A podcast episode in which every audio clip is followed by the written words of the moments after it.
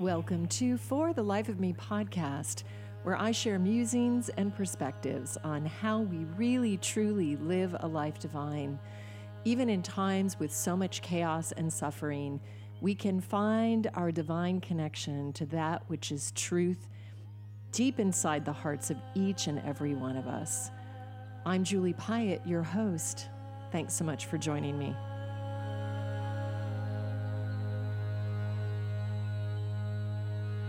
I've been away for some weeks, meaning uh, just really not feeling connected to social media and really able to post. I've been in a, a very deep inner journey, which has been delicious and juicy and nourishing and just divinely loving. It's it's an amazing, amazing moment to have the opportunity to go so deep inside and explore. And um, listen to that which our heart and our soul is trying to communicate to us. So, this wasn't really planned.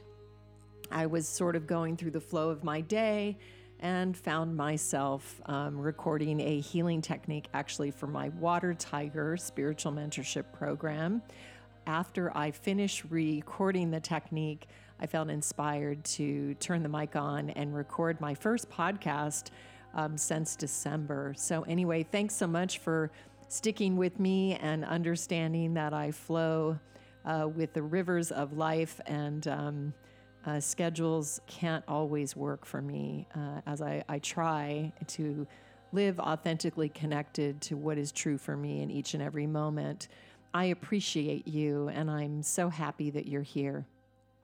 So, today, uh, one of the topics that's been sort of swimming around in my head a little bit and coming up in meditation has been this topic of how do we manage our own life when people that we respect, treasure, have looked to for guidance suddenly come up with uh, an action, an act, a thought, a belief, an expression, an opinion, a perspective that is different than something we hold. Um, and it's interesting because I think in a human life, a lot of times we're looking for this absolute, you know, this sort of identification to what is the right diet, what is the right opinion, what is the right community, um, who are the right teachers, and um, and then we we sort of analyze that and and come up with a a, um, a sort of list of um, you know, shared beliefs, shared values, um, shared ways of living. And it can be very tricky because we are all individual life forms, completely unique in the entire omniverse. I speak about it frequently.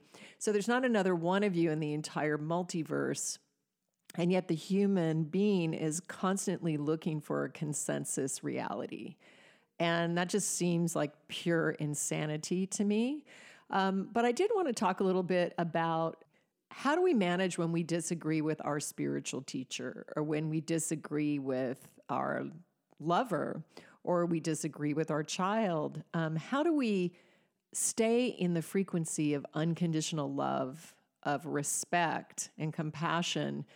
and um, continue to have a relationship or continue to exist in the same space. We have billions of life forms on this planet. We're all sharing the same planet. We could all benefit from learning how to allow a person to exist in their own belief system, structure, perspective. It is their individual right um, to experience life the way that they choose to or the way that is natural and aligned with who they are. One of my dearest spiritual energies, I'll say, um, is an amazing uh, being named Sri Ma Anandamoyi Ma, and she is an Indian saint who was born realized. She spent her life basically sitting in meditation, emanating the divine love of the mother. And her devotees later in life, you know, they not later in life, but at some point set up an ashram and, you know, an entire organization around her. But she uh, never wanted that or never needed it and just never identified with any of it. And she's quite extraordinarily beautiful. And I feel a very, very close connection with this being. And I don't often quote people but I do quote her, and she said something that is very wise and has definitely been um, something that has stuck with me throughout the ages. And that is um, every man is right from his own point of view, or every being is right from their own point of view, or every woman is right from her own point of view. And when you really allow the truth of that statement to settle in, there's sayings like, you know, you you don't know another person until you walk a mile in their shoes. And you know, we are all human beings. We all are seeking love and comfort and shelter and connection and meaning and we're informed by the difference of our life print and then also where we incarnated, what our life experiences are. And so I find it curious that we are so quick as a collective to tear down another person or to cancel a person or uh, summarize them or project an experience onto them, which is most of the time has nothing to do with the truth of that individual's experience. I remember being a devotee student sitting in front of various masters, and I so wanted to connect with the consciousness that was inside of me. And I was in adoration of anyone who loved God as I loved God or who cared um, so deeply about the Vedic lineages. And I remember going to see different gurus and teachers, and I would literally just emanate all that I had towards them. And I would be interacting with their energy on every level available to me. And one time I had this teaching come in in meditation that was telling me that the guru's job is sort of a thankless job because basically what we do is we find a teacher or a mentor or somebody that we look up to or a guru and we put them on a pedestal. And then later on when they disappoint us or when they have a belief that we don't agree with or we change or grow um, then we often tear them down and so one of my teachers used to say when you bow down and touch my feet I feel afraid because I know you're going to, you know, burn me later. so, so um, I was just reflecting on my own judgment, my own process with different teachers and gurus throughout the years. And I remember um, in my early days, I was following uh, some version of teacher and I found out that this person drank some wine. And so I decided, you know, there's this big discussion of discernment like, are they the real deal because they drank wine? And if they were the real deal, then they wouldn't drink wine, they wouldn't need to, to drink wine. And I'm not even talking about being drunk, I'm talking about just drinking wine. Um, another conversation that would come up a lot between devotees would be well, if somebody's really realized, then they don't need to have, they wouldn't desire sex. So if somebody is a realized being, they're going to be celibate. And if they're not celibate, then that means that they are not realized, whatever that means. And as I journeyed along my path, I realized that all of this, again, is just the human desire to create a consensus or some sort of rule book over what a realized being looks like or what a being of a certain level of evolution looks like. And I've come to the realization that it's really just an entirely personal thing. One cannot judge another individual based on their decisions to either drink or not drink, have sex or not have sex, um, have material possessions or not have material possessions.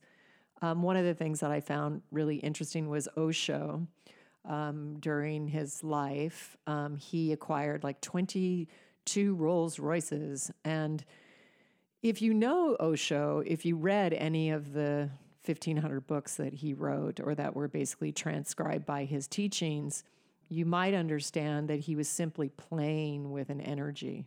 It's like a, he didn't need a Rolls Royce. He was demonstrating an ability to interact with any energy in any space. Um, now, if some of you saw the documentary Wild Wild Country, which was on Netflix, which I devoured and enjoyed, I think I watched it 10 times front to back.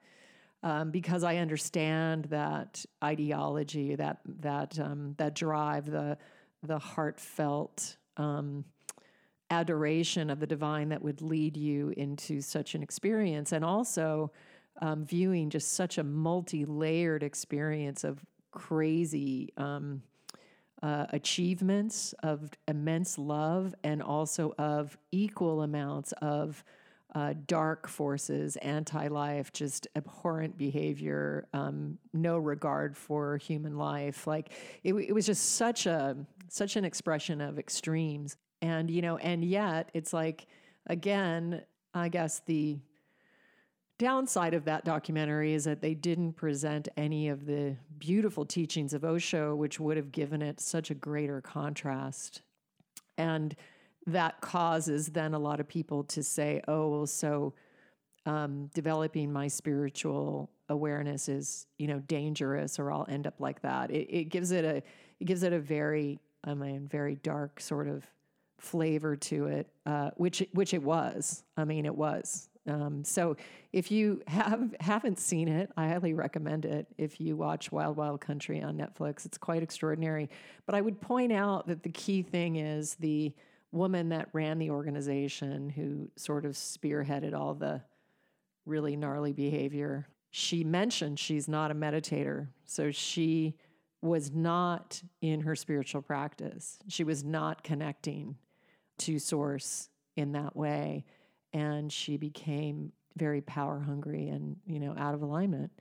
So, anyway, um, why am I sharing this? I'm sharing this because again, I think we have to understand that we are all just these different life forms. And uh, in a world where there is so much diversity, um, I advocate for the celebration of diversity. And I think that we can benefit by exercising some new muscles in just watching ourselves when we want to make some absolute judgment about another group, another political group, another spiritual group, um, you know, someone who has a different way of eating. Um, I think that we can benefit from softening these uh, walls and prisons of our belief systems. If a belief system is separating you from another being, I think we've lost the point. Um, we have to be able to be living examples of that which we hold uh, dear and true to us, that which is life affirming, that which is expansive, and we need to understand that we're all human and that there is no state of perfection. Things are shifting and changing as we go, moment by moment. And if we can find more love and compassion and really um, ignite a state of awe and wonder when somebody engages in something that is so counter to how you are, um, how about exploring meeting that life form in respect, even if it's a dark life form, every life form comes from divinity, as hard as that is to process. And so, if we can receive it with respect, we can understand more about it and possibly exchange experiences that will lead to further evolution, an upliftment, maybe an expansive perspective, a teaching. But again, the sun is shining on all creation without edit. It's not choosing what career you had or what political party you're with or what your, you know, belief system about health or what diet do you choose. It's not like, okay, now let's we're going to shine brighter on this group. It's not how it works. So if we can find this love and acceptance and compassion, um, it really reflects within our own hearts. And when we're trying to find uh, lines and rules and boxes, we're really inflicting violence upon our own being because all of us have areas within us that we feel are um, wounded, Uh, we all have times where we've made decisions that were not in the highest alignment. And we need to start to relax. We need to forgive ourselves. And we need to just understand that we're in this vast maya of life expression. And there's just so many different perspectives. And so we need to embody our own form and not compromise who we are. But we need to understand that our fractal of the mirror is just one perspective. There are many, many, many perspectives. Um, and so I wanted to just share a little bit about that. I actually did a I did a wine collaboration with SriMu Do Life, my plant-based artisanal cheese collection. And one of the reasons is that SriMu is just so legit. It's such a legit not cheese product. It rivals the best of dairy cheese. And one of the great pleasures of human life um, is definitely the experience of wine and cheese, wine and cheese together.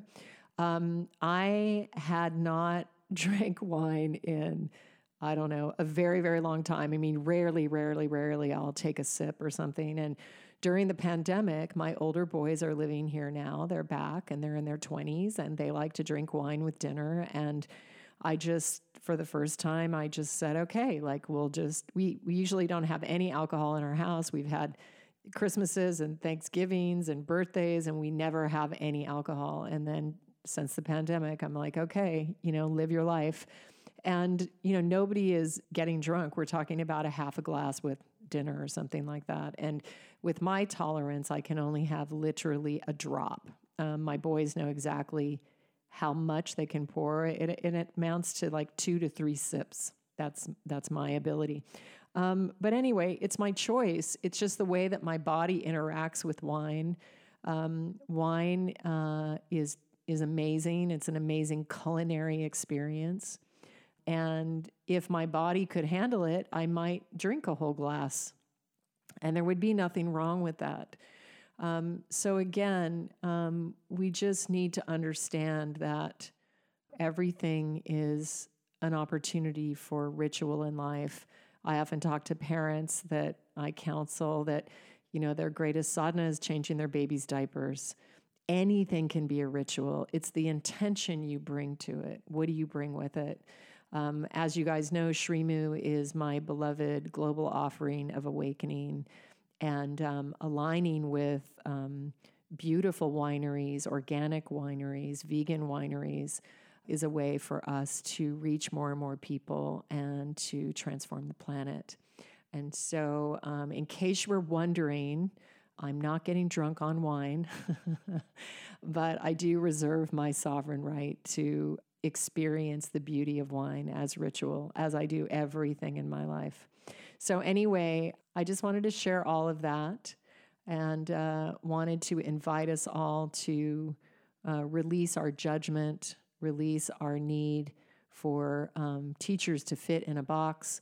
Um, please always take what works for you and just let the rest go. You don't have to believe everything that a human being believes in order to be friends. I recently found myself with uh, a lot of, um, mm, I'm not going to say disagreement, um, things that I'm not in alignment with from some of my very dear teachers. And um, I'm just holding our our relationship in love. You know, it's like I'm like, hmm, yeah, that's not alignment for me. Okay, so that's all. It doesn't mean that I have to label them a certain way, stop interacting with them, it doesn't mean that everything that I do resonate with is now suddenly, you know, invalid. So let's just soften up a little bit. And next time you're out in the world, try to find the humanity, the connection. Look for the ways that we are alike. Look for the things that you can celebrate in another individual. Understanding once again that the sun is shining on all creation without edit. The sun does not prefer you because you're of a certain political party. the sun does not prefer you because you eat a certain way. So, again, each one of us, we're responsible for our own choices, for our own experience of life. And so, when we put our head down on the table, let it be our life that we experienced, but we don't need to inflict violence upon others for living differently. That's all I want to say. Uh, I don't know when I'm going to be back again, but it does feel good to be communicating. And I appreciate you all. And I hope that you are all well and feeling held and embraced by the love of the great cosmic mother. And so until next time, I'm sending you guys so much love. Be well. Namaste.